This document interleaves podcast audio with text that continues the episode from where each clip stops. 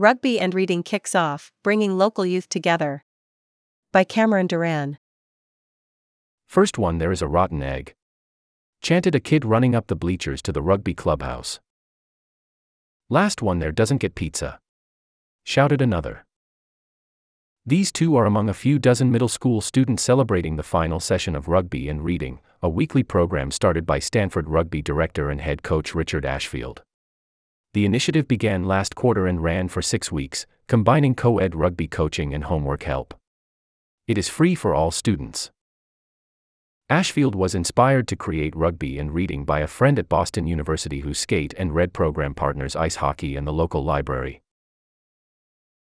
We have such wonderful facilities and great students, how can we share that with the local community? Ashfield said. He began planning in partnership with Camp Cardinal, which runs youth sports camps on campus, and reached out to friends in the Youth Rugby Network.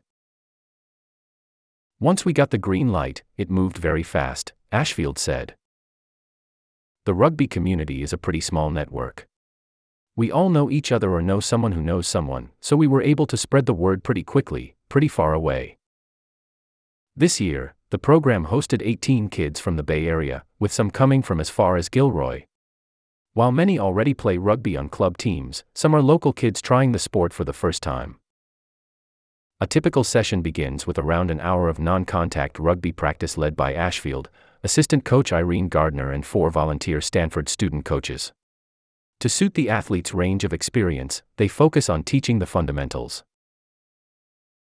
It's like herding cats sometimes, Ashfield said.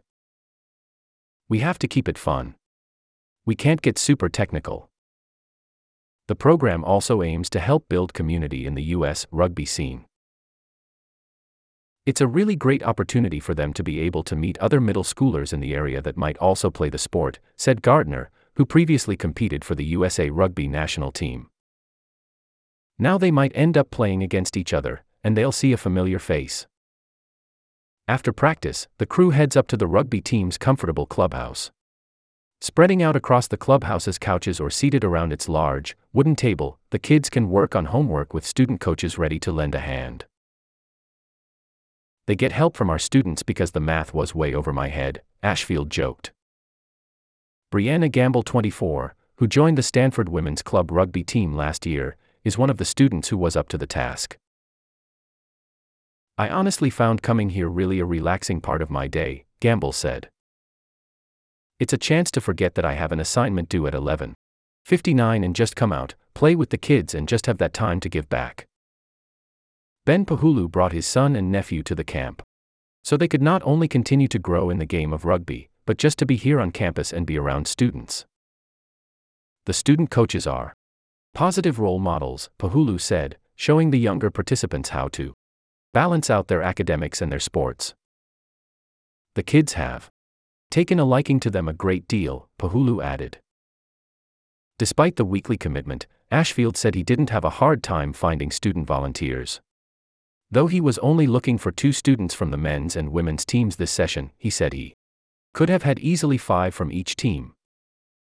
Ashfield has also provided rugby and reading participants with opportunities off the field, including an indoor practice at Ford Center and free tickets to the big game. He also tries to give away merchandise at the end of each practice. After the last session, each student received a Stanford rugby ball. Though the program had limited space in their first year, they hope to expand in future sessions. Creating access to more rugby for youth is an essential part of growing the game, Gardner said. She stressed the advantages of starting early and the growing opportunities for college rugby scholarships, especially for women she proposed increasing future outreach to schools, instead of just the majority male youth rugby clubs, in order to increase the number of girls in the program. That would mean taking on more first time athletes, but the coaches are ready for the challenge. I think it's a pretty small outline for what I think has been a really big, successful program, Ashfield said. The start of something. Cameron Duran 24 is the Volume 264 Culture Desk Editor for the Arts and Life section. Contact the Daily's Arts and Life section at arts at stanforddaily.com.